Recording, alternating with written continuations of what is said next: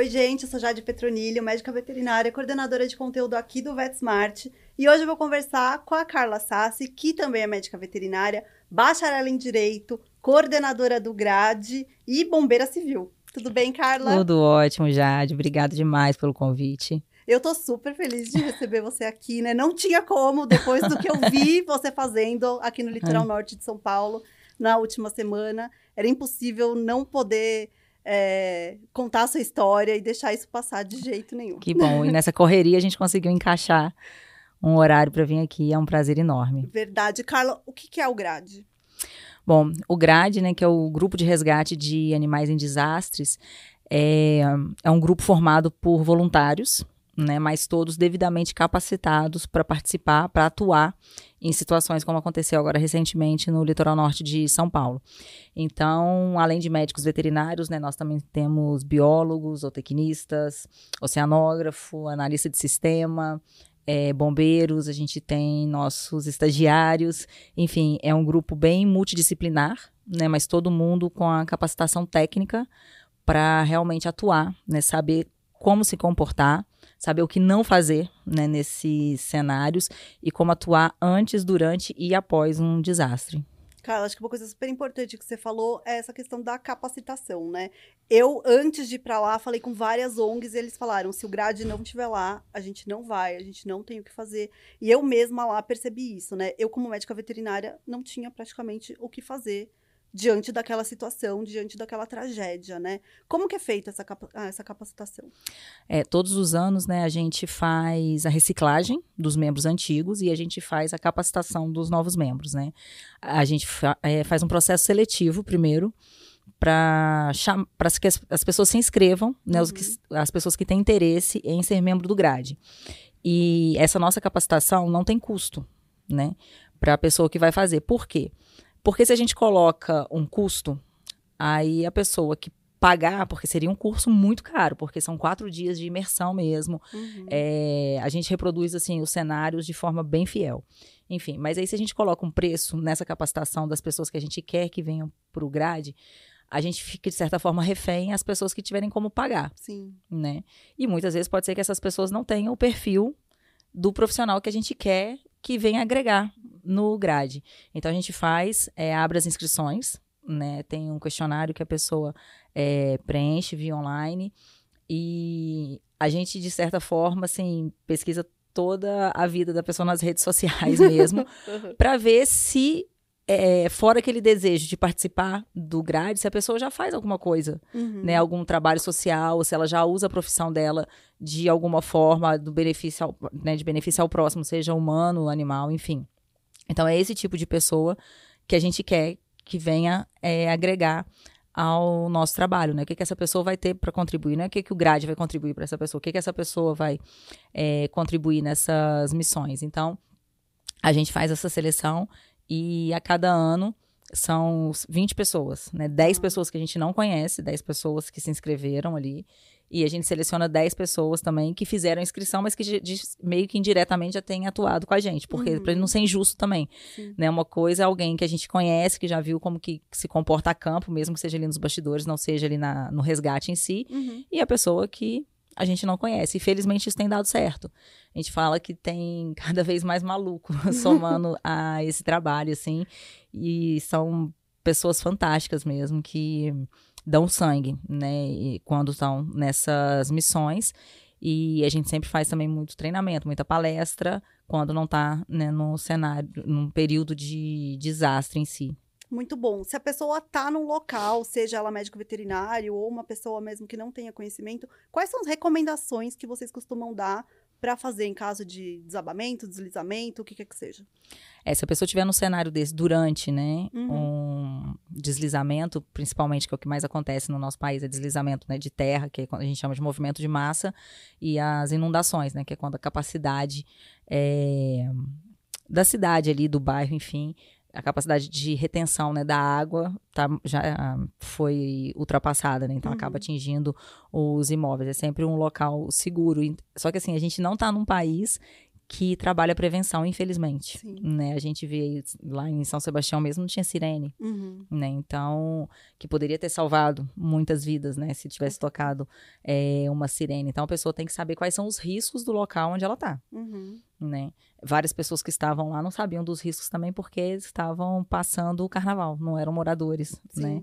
E acabaram perdendo suas vidas também. Então, qualquer lugar que você vai, onde você mora, vai passear, você tem que saber quais são os riscos, porque se acontecer alguma coisa, você tem que saber como agir. Uhum. Daí muita gente pergunta em relação é, aos animais. né? A gente passa sempre orientação de é, os cães, né? Sempre deixar é, a coleira, a guia próximo para poder estar levando seu animal com você. Uhum. O gato, se você não tiver caixa de transporte, por exemplo, né, que muitas pessoas às vezes não têm, mas sempre deixar é, saco de linhagem, fronha de travesseiro, entendeu? Rapidinho coloca ele ali, amarra e você consegue levar, né? Você nunca leva um gato no colo porque ele vai se assustar, Uhum. ele vai fugir, enfim, vai te machucar, ele vai se machucar. É, ave, né, que tiver na gaiola, leva a gaiola junto. Aquário, Nossa, Nossa, aquário quan- assim, difícil. é.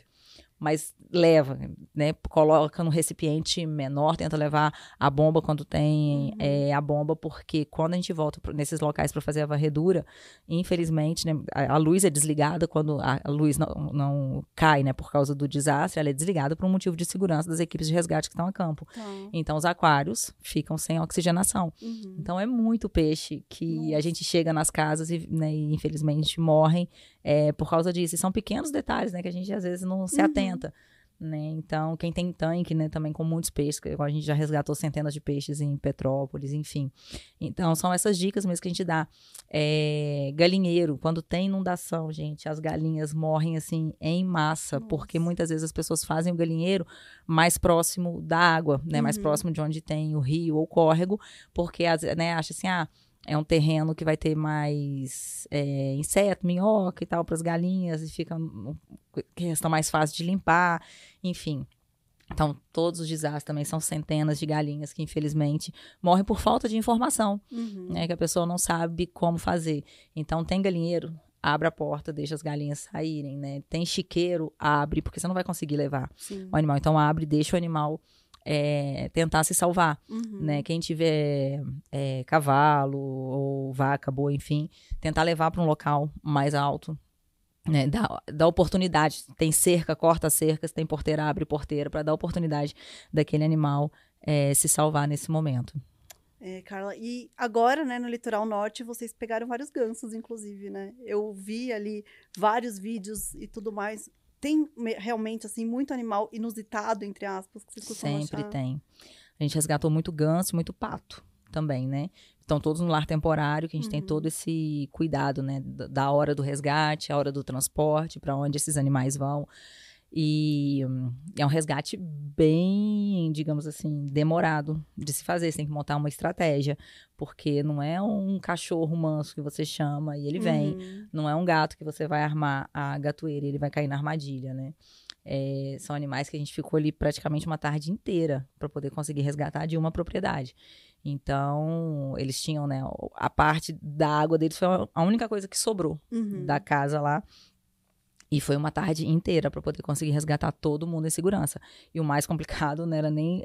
Era o resgate em si, mas andar com todos esses animais até onde estava o carro. Uhum. Porque era muito longe onde a gente conseguiu parar o carro. E o ambiente né, em si era muito instável. Era um tronco de madeira, de árvores assim gigantescas, todo atravessado, muita lama. Né, muita terra, né, que desceu, muita árvore, muito galho. E tudo muito instável, né? Então a gente ia de cada um levando de dois em dois animais, mas a gente conseguiu resgatar todo mundo. Que bom. E, na verdade, mesmo estando super preparada, você nunca sabe o que você vai encontrar, Nunca né? sabe. São sempre, por mais que a gente sabe que teve deslizamento, né, de encosta, que teve inundação, cada cenário é, sempre traz algo diferente, sempre traz um aprendizado. Esse cenário mesmo de ter que andar com os animais nesse local, a gente resgatou porco lá também. Uhum. né? Só que era porco jovem, então deu para levar no colo, porque a caixa de transporte, ela arrebentou Não a caixa de transporte. Né, na primeira tentativa, colocou na caixa de transporte, ela destruiu a caixa de transporte. Então, como já era um animal mais dócil, assim, a gente foi revezando e levando no colo, porque também não era leve, né, para Uhum. carregar então, nesse ambiente. Então, assim, essa, essa distância que a gente teve que andar carregando os animais a gente nunca tinha passado por isso. Nesse, né? A gente começou os trabalhos em 2011 na região serrana do Rio de Janeiro, quando teve um dos maiores desastres aí do, do nosso país. Uhum. E esse cenário, dessa distância, num cenário, num ambiente, né, um solo tão instável, foi a primeira vez que a gente pegou. Graças a Deus deu tudo certo. Graças a Deus. E em relação à saúde mental, Carla, tem um preparo também para isso? É, a gente sempre foca muito, né, com os membros do GRADE que a gente tem que ter muito claro qual é o nosso objetivo ali. Né? O que passou, passou. Não tem como a gente mudar, não é responsabilidade nossa. Uhum. Você vai ter responsável que depois vai ser punido, enfim, isso não nos cabe julgar. Sim. A gente tem que ter muito, muito claro qual é o nosso papel ali. Né? Eu estou preparado para resgatar os animais que foram atingidos, das famílias multiespécies que foram atingidas. Uhum. E é um conforto que, com o meu trabalho, eu vou conseguir dar para essas famílias.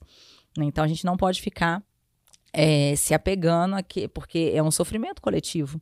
Né? Ali só na Barra do Saí, quantas pessoas perderam é, suas vidas. Mas a gente tem que estar tá focado. Não? Eu vim aqui para dar um pouco de conforto através do meu trabalho. Qual é o meu trabalho? Resgatar os animais e devolver para essas famílias. Uhum. Ou ficar com esses animais né, na minha responsabilidade até que essas famílias possam reavê-los. Ou animais que ficaram órfãos, fazer todo o protocolo sanitário, castrar, dar todo o amor e carinho e arrumar uma nova família. Uhum. Então a gente tem isso muito claro, né? A gente trabalha muito isso com os membros, né? Na capacitação e na nossa rotina mesmo de diálogo, porque o que passou, passou, a gente não muda. Sim. Né? O nosso papel é dali para frente. O que, que eu posso ser útil de verdade aqui? Uhum. Você citou a questão da família multiespécie, né? Felizmente, cada vez mais as uhum. pessoas estão realmente trazendo os animais uhum. para perto, tendo uma consciência muito maior em relação a cuidados e tudo mais. Ao longo desses anos, você tem percebido uma mudança nisso também? Muita, muita. Olha, a gente começou em 2011, né? 2015 é, aconteceu o desastre de Mariana. Uhum. Então, até 2015, a gente passou por vários outros desastres, né, no Acre, por exemplo, enfim. E tinha muita resistência, principalmente dos gestores de abrigos humanos, né? As pessoas foram desabri estão desabrigadas, desalojadas, não tem para onde ir, se concentra todo mundo numa escola, é, numa igreja, ou numa associação de bairro, enfim as pessoas vão ser alojadas lá temporariamente. Então tinha muita resistência dos gestores desses abrigos uhum. em deixar que as pessoas levassem seus animais. Então muita, muita gente preferia ficar na rua, preferia ficar na casa que estava desabando do que abrir mão dos seus animais. Em Mariana, né, que foi o maior desastre ambiental aí da nossa história, é, era uma zona rural muito grande. Então todo mundo tinha bicho. Sim. E não era só cachorro e gato. Era porco de estimação, era cavalo de estimação, era galinha de estimação, era ganso, era né, uma vastidão de espécies assim, e um número muito grande de animais. Uhum. E os animais lá viraram realmente o foco do trabalho. E várias pessoas, no primeiro momento, né, que foram para a Arena Mariana, que é onde eles ficaram alguns dias até serem alojados em hotéis, enfim, levaram é, seus animais. E a gente teve que montar uma estrutura gigantesca uhum. lá num galpão, com baias, porque assim, eram centenas e centenas de animais. E aí as próprias autoridades começaram a perceber essa proximidade, porque as pessoas passavam um dia lá com seus animais, Nossa. as pessoas visitavam seus animais, iam lá buscar para passear, é, tinha um cavalo, a pessoa ia para lá montar, né, no seu cavalo, andar ali próximo, ia uhum. visitar suas galinhas, sabiam quais eram as suas galinhas, é, enfim. E aí a própria Defesa Civil, os bombeiros, a gente percebeu que teve mais uma a sensibilização assim a virada de chave uhum. é, começou ali né? E até nos resgates mesmo. Como que os bombeiros realizaram resgate lá junto com a gente né? De várias espécies né? Galinha. Galinha é, é assim é um animal que até, até então a gente tentava que elas se tornassem visíveis nesses cenários, mas uhum. não eram. Era só a galinha que estava ali, que morreu no galinheiro, ou a galinha que ficou naquele cenário. Né? E hoje não, hoje assim, todos os animais é, que são de estimação são é, permitido que eles levem esses animais para os abrigos, né? Então a gente teve um desastre em, em Coronel João Sá, na Bahia que tinha é, um cabritinho junto com a família, que foi aceito dentro do abrigo. Mas isso também que a gente veio trabalhando. A gente faz todo o protocolo sanitário nesses uhum. animais. A gente orienta, a gente né, deixa a ração, se tem o gato, a caixa de areia, como que a família vai fazer para cuidar daquele animal. Porque você imagina, de repente, você tem 300 pessoas ali Sim. que às vezes nem se conheciam, né? Uhum. Não, pra você também não, não incomodar o espaço é, do outro. Então, fazendo o protocolo sanitário, fornecendo atendimento veterinário, todas as orientações nesses anos todos, a gente nunca teve uma reclamação né, do gestor de abrigo ou de alguém que estivesse ali à frente que o animal tivesse dado problema, que deu, ou mordeu alguém, ou fugiu, causou problema, ou por acúmulo de fezes, ou por Uhum. sujeira que a ração está espalhada, ou problema de saúde, problema de pele, diarreia, nunca. Então, nesses anos todos, a gente nunca teve uma reclamação, graças a Deus, de animais serem um problema nesses abrigos temporários. Que bom. E pra pessoa que perdeu tudo, ter aquele animal por perto também faz toda a diferença, com certeza. Com né? certeza, ainda mais quando tem criança. Uhum. E lá a gente viu isso agora. É, principalmente na escola é, municipal, na Topolândia, né? Tinham pessoas que já tinham levado seus animais e tinha famílias inteiras ali com criança, com seus gatos. Então, né, a gente fica muito feliz, assim, de ver essa evolução nesse trabalho, que era algo que a gente já vinha batalhando aí um tempo. Né? E hoje a própria Defesa Civil Nacional já fez... é, como fala? lives, né, com a gente Uhum. e agora vai sair o manual de abrigos, de gestão de abrigos e vai ter essa parte, né, dos animais, da importância, né, dos animais para essas pessoas, para essas famílias e da parte sanitária também, porque, Uhum. né, não dá para simplesmente colocar é, de qualquer forma, a gente tem que ter todo esse cuidado com a parte sanitária.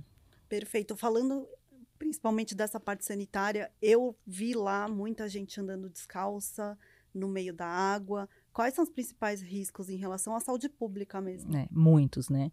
Lá em São Sebastião, agora, por exemplo, várias pessoas tiveram um quadro agudo de diarreia, né? Várias pessoas que estavam ali, principalmente na Barra do Saí. Uhum. E tem que tomar muito cuidado, muito, ainda mais ali que era, né, contaminação. Você imagina, arrebenta a rede de esgoto, tem a questão da contaminação, né? O são- cheiro era muito o forte. cheiro muito forte, né? principalmente do esgoto, né? Sim. Porque arrebentou todo o esgoto Uhum. ali. Tem a questão também que ainda tinham, né, corpos ali, então já entra em estado de decomposição. Tinham muitos animais mortos, principalmente cães, né? Tinha galinha também, que estavam presas, né, em galinheiros, enfim.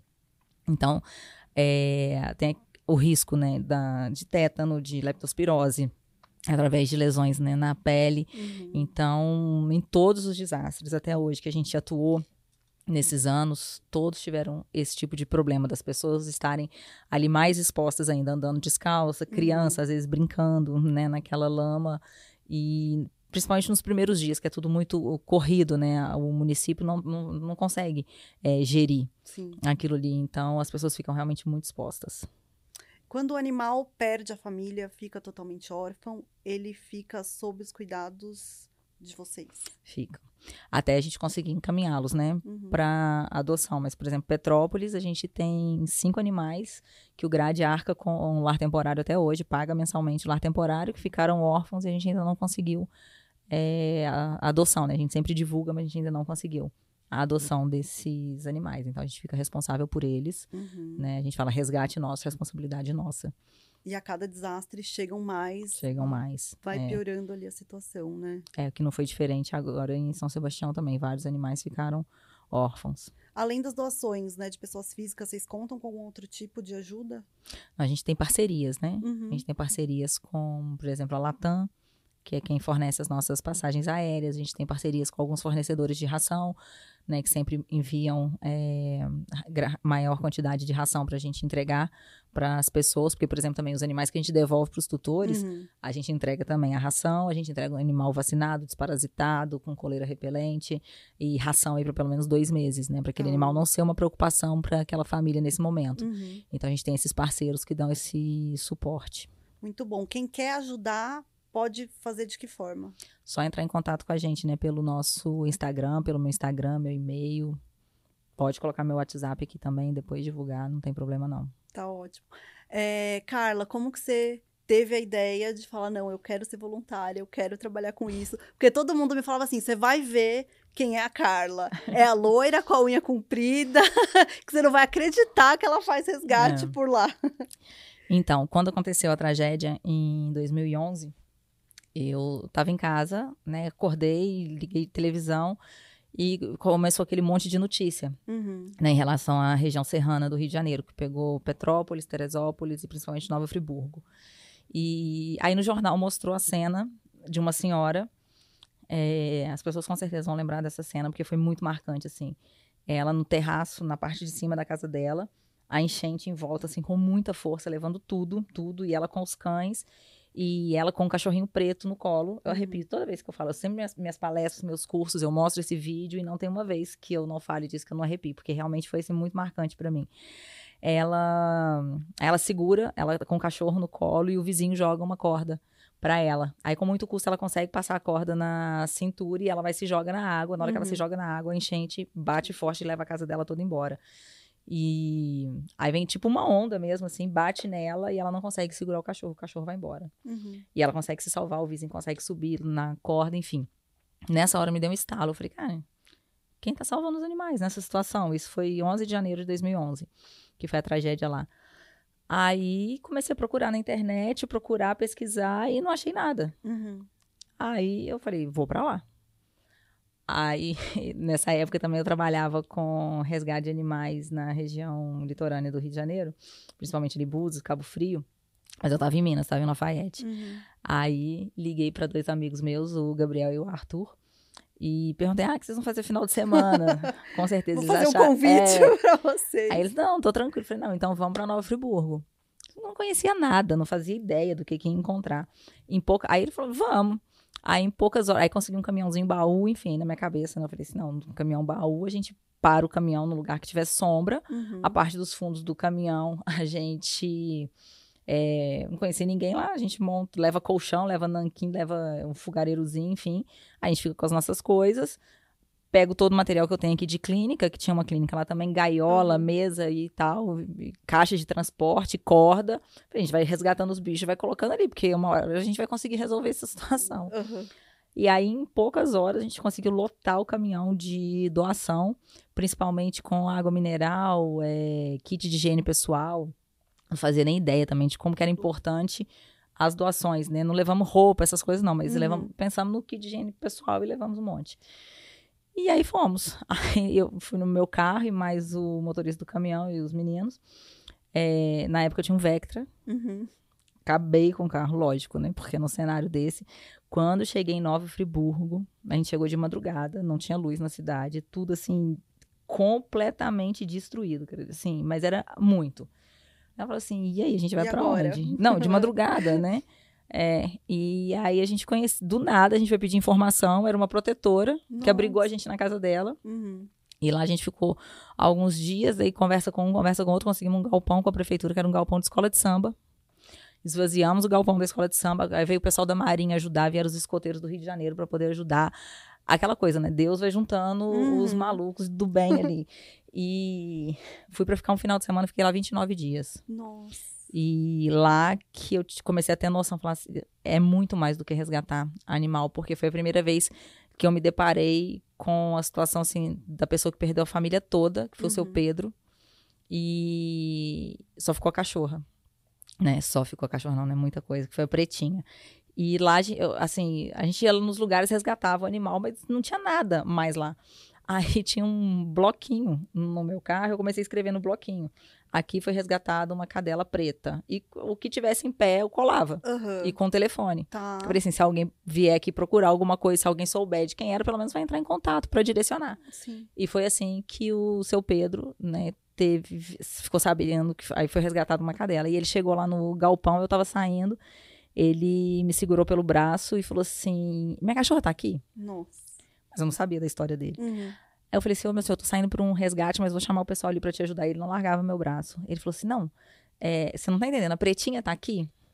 Gente, muito. Tem um monte, de, pretinho. lá. Eu falei Aham. assim, eu, eu não sei, mas o pessoal vai te ajudar a achar. E ele não largava meu braço. Eu lembro direitinho, um senhor baixinho, tava de chinelo, eu lembro direitinho dele assim, de bermuda jeans e camiseta preta. Aí ele falou assim comigo, não, você não tá entendendo, a pretinha tem que estar tá aqui. Eu falei, não, como que é o nome do senhor? Ele falou, Pedro. Eu falei, seu, seu Pedro, o pessoal vai te ajudar. E falou assim, não, eu quero que você me ajude. Uhum. Aí eu falei, então tá bom. Ele falou assim: deixa eu te falar. Eu trabalho de vigia. E na noite da chuva, eu tava trabalhando. E minha família inteira morreu. Nossa. Eu perdi minha esposa, meus dois filhos, minha, minha filha, meu filho e meu neto. E a pretinha, eu achei o papel lá, vocês pegaram a pretinha. Uhum. Eu falei, meu Deus eu só falei assim, São Francisco de Assis, coloca a pretinha aqui, por favor. E aí nisso tava os meninos, né, do escoteiro, tinha horário para passear com os cães, enfim. E eu falei assim, não, seu Pedro, pretinha vai estar aqui, com fé em Deus. Aí eu falei, vamos chamar a pretinha. E nisso já tava o galpão todo assim, tenso, né, porque, poxa, Sim. Aí Todo mundo queria que a Pretinha estivesse ali. Uhum. Aí eu falando com ele, não, seu Pedro, vamos chamar a Pretinha com fé. Ele, ô Pretinha. Eu falei, não, seu Pedro, chama mais alto, chama com fé. Cara, e vou te falar, Deus às vezes dá um, causa uns mini infartos na gente, assim, porque foi na última baia. Nossa. O escoteiro saindo, de repente, ele, Pretinha. Aí foi aquela emoção, né? Uhum. Aí, nesse momento, eu falei, cara, é muito além do que tirar o animal daquele cenário só. É, é, é assim, sabe? E aí eu falei, eu quero fazer isso da minha vida. Uhum. Aí depois disso que eu fui me capacitar, porque a gente realmente não tem é, curso na faculdade veterinária, a gente não vê absolutamente Nada. nada. né? A medicina veterinária de desastres é algo que a gente está conseguindo colocar agora como matérias optativas, né, para capacitar Uhum. os profissionais, porque não é só o resgate, tem todo o envolvimento, a parte emocional, a parte psicológica, a parte de riscos, Sim. né? E outras profissões também, porque para resgatar o animal não precisa ser veterinário. Uhum. Né? O veterinário vai, vai ser útil se precisar medicar aquele animal a campo. Sim. Tanto é que a gente leva, cada veterinário tem o seu kit de medicação de urgência quando vai para o campo, mas a gente é agora que está conseguindo realmente sensibilizar as universidades, as faculdades para essa área. E eu te falo assim, eu sou muito grata por conseguir usar a medicina veterinária né, em algo muito maior. Nunca que eu imaginava que é, né, desde a faculdade, sempre mexer com resgate de animal atropelado, ONG, enfim, Uhum. prote- ativismo mesmo da causa animal, políticas públicas. Mas essa questão do desastre, você poder usar a sua profissão é, no momento né, de tamanha vulnerabilidade daquelas pessoas e dos animais, assim, é muito gratificante. Sim, acho que você consegue é, fazer o que todo mundo gostaria de fazer, né, Carla? Muita gente entra na medicina veterinária por amor, 100%, sem fazer ideia do que vai encontrar ali. Hum. É, e num dia, simplesmente, você teve um estalo mesmo e falar, não, é Foi. isso. Assim eu vou conseguir fazer a diferença. Exatamente, né? A- A minha formação pós-faculdade, foi- é, e na faculdade também, foi toda voltada para animais silvestres, né? Uhum. Clínica e cirurgia de animais silvestres, que é o que eu dou aula hoje. Mas essa conseguir, né, colocar a medicina veterinária é, num cenário desses, assim, era algo que eu nunca imaginava. Mas é. E ver tudo, né, que o grade se transformou, os profissionais que. Cara, a gente tem hoje profissionais que eu eh, admirava na minha época, né, de faculdade, Uhum. assistia, falei, de repente tá ali a pessoa fazendo a capacitação com a gente para vir trabalhar de forma voluntária, Uhum. né? Então, é, é, assim, é tudo muito surreal. Às vezes eu olho tudo que a gente construiu nesses 11 anos, eu falo, cara, como que a gente evoluiu, né? Como que a Muito gente bom. hoje é, né, trabalha de igual para igual com todos os órgãos né, Uhum. oficiais do governo. O governo de São Paulo aqui foi um super parceiro. Defesa Civil de São Paulo, parceiraça. A prefeitura lá de São Sebastião também. Mas por quê? Né, principalmente porque o, o grade, eu falo que assim, que a gente é muito obediente, que a gente trabalha eh, rigorosamente dentro da hierarquia Uhum. que é um posto de comando no desastre, né? Todo desastre tem o seu sistema de comando de incidentes. Então, geralmente, ou vai ser um bombeiro militar ou um membro da Defesa Civil que vai estar à frente daquilo ali. Então, a gente não faz nada, né, sem que eles saibam que a gente está fazendo e sem autorização dos mesmos, né? Então, a gente chegou em São Sebastião, por exemplo, e antes de ir para Barra do Saí, que a gente sabia que ia atuar lá, a primeira coisa foi na prefeitura, Tá. para a gente se integrar. né? A Defesa Civil Nacional, na verdade, a gente faz parte do GAD, que é o grupo né, de ação em cenários assim. Então, eles que mandaram, né, acionaram a gente. Então, a gente chegou, a primeira coisa, é ir lá, se apresentar e falar, olha, eu tô fazendo isso, isso, isso, e todos os dias fazer o relatório do que, que foi feito, qual a equipe que tinha, enfim. Então, a gente né, se integra mesmo ao sistema. Então, olhar nesses 11 anos, assim, tudo que a gente evoluiu, tudo que a gente conquistou e todos os animais que a gente conseguiu devolver para suas famílias ou encaminhar para adoção, é muito bom. E já que a sua atuação é mais com silvestres, como que fica a questão dos silvestres? É, silvestres, a gente trabalha muito quando é incêndio florestal. Uhum. né? Então a gente já trabalhou em vários incêndios, mas que não deram tanta repercussão como foi do Pantanal, Tá. né? Como na Chapada dos Veadeiros em Goiás, vários incêndios em Minas Gerais, vários aqui em São Paulo também. É, mas o Pantanal, que realmente foi o grande Uhum. boom, né? Que eu acho que até atentou o mundo inteiro para a questão da preservação da nossa fauna, o que, que a gente precisa fazer. Os silvestres, incêndios florestais, eles são extremamente castigados. Assim, é absurdo o número de animais que é, vêm a óbito. Então, a gente tem os animais que morrem vítimas diretas ali do fogo, Uhum. né, que morre queimado realmente. A gente tem os animais que às vezes co- conseguem se alojar no local, mas o fogo cerca, aí eles morrem por causa da temperatura, morrem por causa da inalação de- da fumaça. Muitas aves morrem por causa da inalação é, da fumaça, porque ficam sobrevoando ali em cima né, do fogo. É, a gente tem os animais que principalmente no Pantanal, né, que tem lá o que a gente chama de fogo de turfa, fogo subterrâneo. A sensação é de que o fogo já passou e que tá tudo ok ali. É, os animais pisam ali e o solo tá fervendo, literalmente. Uhum. Então, eles têm as patas é, queimadas, machucadas e vêm morrer mais né, depois por um problema, é, por causa dessa queimadura nas patas, né? Eles ficam impossibilitados de sair andando, de conseguir se alimentar, enfim. Uhum. É, e a gente tem os animais que depois padecem mesmo pela falta de recursos, porque o ambiente foi todo destruído.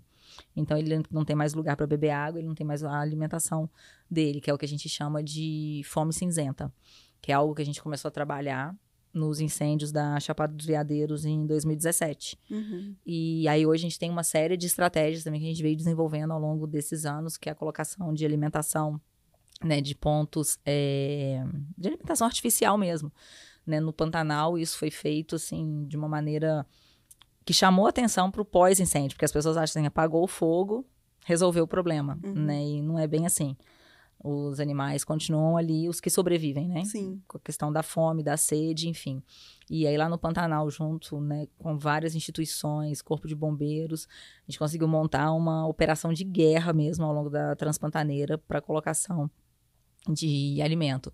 E a gente colocou também câmera trap, né, armadilha fotográfica, onde uhum. a gente uhum. colocava essa, esse ponto de alimentação. Então, você vê como que os bichos sofrem realmente, né? Que eles não tinham o que comer. E a gente colocava para eles era é, a gente só não alimentava os carnívoros, né? Os felinos a gente não colocava nada porque eles já Ainda são topo de cadeia uhum. e de certa forma os animais debilitados né, facilitaria para eles. Sim. Mas a gente colocou é, ração de potro para potro, a gente colocou é, ovo então, por exemplo, o Pedro, que é o nosso biólogo, ele varava à noite só cozinhando o ovo, Nossa. que a gente optava, né, muitas vezes por colocar o ovo cozido, porque ela era muito quente, uhum. né, para não estragar o ovo, para não correr o risco, né, de quando o ovo estava fresco, tinha acabado de chegar, não, a gente colocava o ovo fresco, mas já tinha um, dois dias, cozinhava tudo, enfim, para não, não ter risco de nenhuma contaminação. A gente colocava laranja, banana, mamão, o que vinha também, né? Porque uhum. tinha que uhum. sair de Cuiabá para chegar Nossa. até lá. É, é, era uma operação de guerra mesmo. Uhum. E aí, de repente, na câmera trap, você vê uma anta comendo laranja. Tipo, ela nunca vai encontrar a uhum. laranja né, na, ali naquele ambiente. Mas a fome era tanta que ela se dispôs, era aquela, a fonte de sobrevivência dela. Né? É, as, a, os coxos de água né, artificial que colocava. Tipo, tipo banheira de pet shop, né? Uhum. Só que um pouco menor. É, no mesmo coxo, bebendo ali o porco do mato é, as aves, os cervídeos, entendeu? Todo mundo ali disputando é, aquela água. E ali no, no Pantanal, teve um dia que eu acordei, eu estava muito cansada já, que eu falava assim, cara, não é possível, o que a gente está fazendo é uma gota no oceano, assim, do que que vai uhum. valer isso aqui? Eu estava nesse dia eu estava meio descrente, porque assim, era muito recurso gasto, era uma equipe gigantesca de todas as entidades que estavam lá. E aí eu acordei nesse dia me questionando, mas não falei nada com ninguém, né? Eu falei, não, eu tô desanimada, mas não vou desanimar ninguém. Uhum. E aí nesse dia é, eu tinha uma demanda de uns coxos de água para abastecer. E aí eu cheguei num coxo que era próximo de onde estava tudo, tudo, tudo queimado, tinha vários cadáveres de animais lá queimados, enfim. E aí a gente tinha, ainda tinha a logística da água, porque o caminhão-pipa não passava Nossa. nas pontes, que as pontes lá todas destruídas. Então a gente tinha uma caixa d'água de mil litros na caçamba da caminhonete, que a gente também tinha que ficar fazendo a baldeação para encher a caixa d'água, para conseguir encher os coxos. Uhum. Aí encostei com a caminhonete e estava abastecendo o coxo d'água que estava vazio também, porque de um dia para o outro assim esvaziava completamente. Aí no que eu comecei a colocar água, vieram as abelhas. Hum. As, e elas nem se importaram comigo. E aí ali do jeito que tava, elas se organizaram, assim, eu, eu postei esse vídeo porque para mim assim foi muito chocante de cara eu falei cara e as abelhas? E os uhum. insetos? A gente nunca pensa né nesses uhum. animais. E elas fizeram uma fila assim em volta da água totalmente organizadas e bebendo água assim compulsivamente. Nossa. aí eu falei assim tá bom Deus já entendi o recado. Não não tô achando mais que o nosso trabalho está sendo em vão porque se você pensar são as abelhas que vão de certa forma repovoar refazer né refazer ali. Uhum o, a fauna, a flora, né, desse ambiente. E eu fiquei bem chocada, assim, eu falei, cara, as abelhas estão aqui bebendo água, colocando água no coxo, as abelhas bebendo água ali, tipo, uhum. tipo, sem se importar comigo, com nada. E Aí deu mais gás ainda para a gente pensar em novas ações, como a gente pode né, tentar reparar o dano num pós-incêndio, né? Que a gente praticamente não tem trabalho publicado Uhum. é, sobre isso. Então, na fauna silvestre, ela sofre demais com os incêndios florestais. E nessas situações né, de movimento de massa, inundação, quando atinge as casas, a gente passa por muito problema com o animal silvestre que a pessoa tem em casa, principalmente quando é animal ilegal. Hum, Porque a gente é, conversa com as pessoas né, que estão ali no abrigo para saber se tem animal em casa, enfim. Muitas, né? é, aí falam, é, falam, não, tem e tal, pode entrar, pode pegar, autoriza. A gente faz todas as nossas ações filmadas quando a gente vai entrar na casa de alguém, aham. para não ter problema nenhum. E várias pessoas ficam com receio de, De falar, falar. que tem principalmente passarinho, né? Uhum. Passeriforme nas gaiolas. Então, às vezes, é vizinho que avisa. E aí a gente tem que tomar todos os cuidados, tem que pedir o bombeiro para ir junto, ou a polícia ambiental, porque tem que tirar esses animais. né? E a pessoa fica receosa que não quer perder o animal, mas não quer receber multa. E nesses casos a gente fala: olha, você faz entrega espontânea, né? que você não vai sofrer nenhuma penalidade. Então já aconteceu Uhum. muito de jabuti, de. Ixi, Papagaio deve ter papagaio, de um monte, né? maritaca. Nossa, é, na evacuação em Barão de Cocais, que a gente fez lá, né, junto com a empresa, não tinha sido atingido ainda. Tocou a sirene, as pessoas saíram de casa e a gente foi responsável por evacuar os animais. Uhum. Foram dias e dias, né, de evacuação. É, tinha muito, maritaca, papagaio. E assim, às vezes pega alguns em situação de maus tratos Sim. né? Mas a gente retira o animal e entrega para o órgão responsável, geralmente o IBAMA, a Polícia Ambiental, enfim. Mas na- naquele momento não nos cabe julgar se estava em maus Uhum. tratos ou não. A gente tira o animal daquela situação. Né? E a gente conversa muito com as pessoas: olha, faz a entrega espontânea, você não vai sofrer é, nenhum dano. Mas já aconteceu da gente, quando tá fazendo a varredura, ninguém avisou. E a gente chegou na casa, tinham cinco passeriformes mortos dentro da gaiola. Nossa. Morreram principalmente por causa do calor. Uhum. Já estavam vários dias né, na casa e a pessoa ficou com receio. Nossa. Um pouco antes, Carla, você falou sobre as doações, né? Eu conversando com vários voluntários agora dessa vez, eles falaram que as doações, às vezes, de forma descabidas, né, acabam virando um problema local. Como que a gente pode melhorar essa situação? Olha, a primeira vez que eu me deparei com esse problema foi também em Nova Friburgo. Era assim, no ginásio era montanha de roupa, montanha de sapato. Enfim, isso depois vira realmente um problema Uhum. para a cidade, né? Mariana também foi assim. Mariana foram caminhões e caminhões que eles tiveram que tirar de doação para enterrar ou para incinerar. É, a gente fica chateado porque muitas vezes as pessoas doam, mas elas doam aquilo que elas querem se livrar Aham. né? É roupa velha, é sapato rasgado, é descolado, enfim. E não, você tem que doar aquilo que você gostaria de receber, Sim. né? Eu não vou tirar é, da minha casa algo que tá quebrado, brinquedo sem perna, sem cabeça, carrinho sem roda, não é isso, Uhum. né? Então as pessoas têm que ter essa noção, porque vai demandar muito voluntário para poder separar as doações. Né? A gente vê que isso vem melhorando aos poucos, aos poucos, mas é questão também de orientar a população. Então, se você vai doar, aí, por exemplo, no meu caso, eu tenho uma menina de 10 anos. Uhum. Né? Se eu vou tirar as coisas dela para doar, vou empacotar tudo, colocar num saco, numa mala, o que for, e vou colocar roupas, menina, né? Se ela tá com 10, assim, de 8, 9 anos. Já vou Uhum. identificar para facilitar a triagem. Sim. E as pessoas mandam coisa suja, mandam lençol rasgado, e não é isso. Sabe? Manda muita coisa boa também, mas aí você demanda muito voluntário para fazer a separação, Uhum. né? Manda sapato de qualquer jeito, pô, amarra ali, né, o par, já identifica é, o que que é.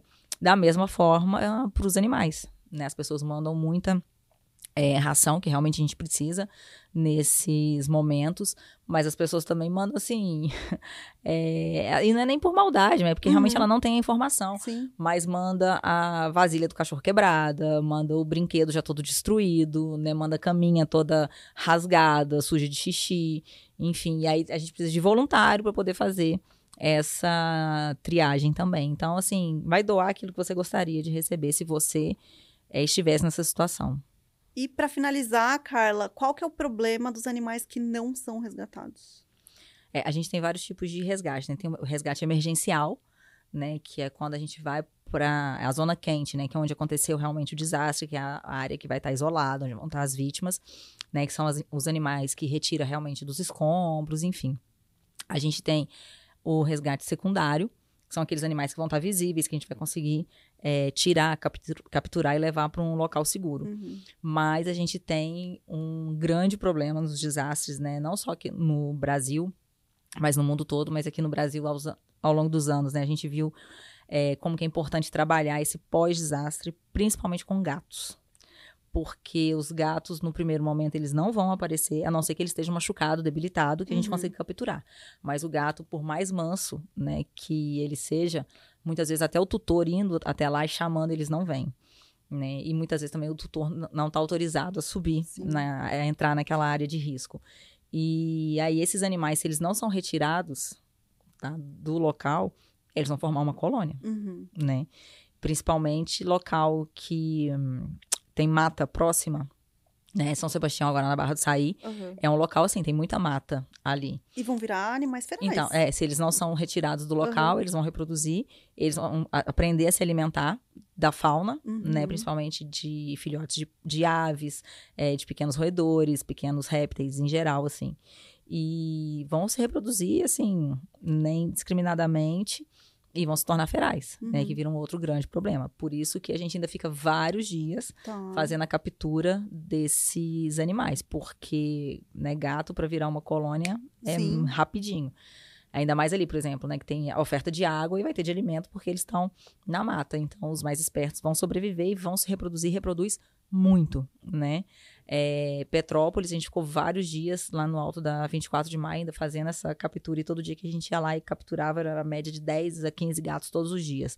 E a gente não conseguiu capturar 100% dos gatos, obviamente, e a gente Uhum. deixou isso para o município dar continuidade. Tá. Né? Infelizmente, no primeiro momento, esse trabalho não foi continuado.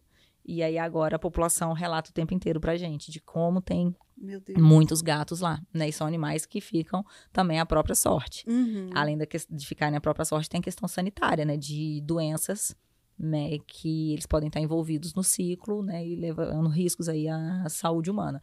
Então, a gente precisa muito do poder público, né? De estar realmente é, de mãos dadas com a gente nesse pós-desastre. E aproveitando que a gente está falando, né, com médicos veterinários e também estudantes, falar da importância da castração sempre, né? Sempre, sempre, sempre. Ó, eu acho que São Sebastião é um dos locais que a gente mais pegou animais que já são castrados, né? Felizmente já tem esse trabalho lá. Mas nos outros municípios, assim, 95% dos cães e gatos que a gente resgata nessas áreas, né, de maior vulnerabilidade não são castrados. E assim, as pessoas pedem demais. Petrópolis, Uhum. a gente devolveu praticamente, né, 100% dos animais que voltaram para seus tutores castrados. Nossa. Todo mundo quis é, que castrasse, mesmo que fosse animal de raça, animal de guarda, o que Uhum. fosse. Todo mundo pede a castração, porque as pessoas já entenderam, né, o benefício para a saúde dos seus animais. Sim, não tem mais porquê, né? Se você não, Não é criador, esquece. não tem motivo nenhum para você não castrar é, o seu animal. né? A gente já avançou muito nisso também, nesses anos, mas a gente ainda precisa avançar muito. Com certeza. Carla, quero agradecer muito. Eu amei poder Eu ver um pouco ali do seu trabalho pessoalmente. Realmente, assim, eu fiquei muito impressionada e é muito bom saber que a gente tem médicos veterinários extremamente dedicados aos animais, assim. E não só os do grade, né? Toda cidade que a gente vai também, a gente fecha muitas parcerias. Igual você caiu lá, né? A gente Sim. precisando de algumas medicações e de repente você chega lá com as medicações, as parcerias que a gente firma, né? Nas Uhum. cidades, com as clínicas, com os hospitais veterinários, isso também é muito, muito importante, né? Que às vezes a pessoa quer ajudar, não tem o treinamento para ir para campo, Sim. né? Mas esse treinamento que a gente fala assim, os bastidores, eles são tão importantes quanto quem tá lá é, na linha de frente. Que você imagina, se eu resgato é, um animal, vou fazer o quê com ele? Se eu já não tiver toda uma logística, né, por trás do trabalho ali Uhum. é, de ponta. E falar. Aí, quando acontece uma situação dessa, como foi agora no Litoral Norte, as pessoas é, aparecem muito falando assim: eu quero ajudar, eu quero ir para aí e tal. Não espera acontecer para você falar que quer ir, se capacita antes. Sim. Entendeu? Porque ninguém vai se capacitar durante um desastre, né? Ali não é Uhum. lugar para se capacitar ninguém, ali é Claro. lugar para as pessoas capacitadas. Então, se capacite antes. É, a Defesa Civil tem vários. E não é só capacitar na área da veterinária, não. Eu tenho que saber como funciona o sistema de comando de incidente. Então, assim, a Defesa Civil tem vários cursos online gratuitos, né? É, os bombeiros militares fazem direto é, curso de brigadista. Enfim, são N coisas que dá para poder fazer antes pra gente chegar num cenário de desastre e realmente ser útil. Uhum, com certeza. É o que a gente estava conversando até fora aqui, né? Eu, mesmo sendo médica veterinária, não tinha a menor condição de poder ajudar e subir morro e tudo mais, né? Mas uma coisa super legal que aconteceu é, diante disso tudo foi a gente entrou em contato com a nossa CEO aqui da empresa, a Thalita, no meio do carnaval, né? E ela Foi. começou a mobilizar um monte de gente, a gente conseguiu helicóptero emprestado, conseguiu fazer um monte de gente das nossas lojas, CD e tudo mais, realmente pegar ali o que, que precisava Exatamente. no primeiro momento para ajudar como a gente podia. E né? essa rede, né, que forma assim, de forma organizada, ela é muito importante. Só que o que dá visibilidade, o que a mídia mostra, é o resgate, é um animal que está é, sofrendo, é um animal que ficou órfão, é um animal que está machucado, enfim. Uhum. Essa é a imagem que vende. Só que por trás daquele animal que está sendo resgatado, tem uma logística, assim, absurda. Sim. Né? Então, por exemplo, nessa missão agora do Litoral Norte, foram 19 membros do GRADE que participaram né, diretamente dessa missão, mas Uhum. nem todos a campo. Quatro, 24 horas nos bastidores, e internet, ligação e WhatsApp, para que tudo fluísse da forma que fluiu, que o resultado está sendo muito positivo. Hoje e amanhã a gente vai estar divulgando já. Muito legal. E espero que vocês possam contar com a gente no que Com certeza, com certeza. Obrigada, Obrigada, mesmo, Carla. viu? Obrigada mesmo. E é isso, a gente fica por aqui. Até a próxima.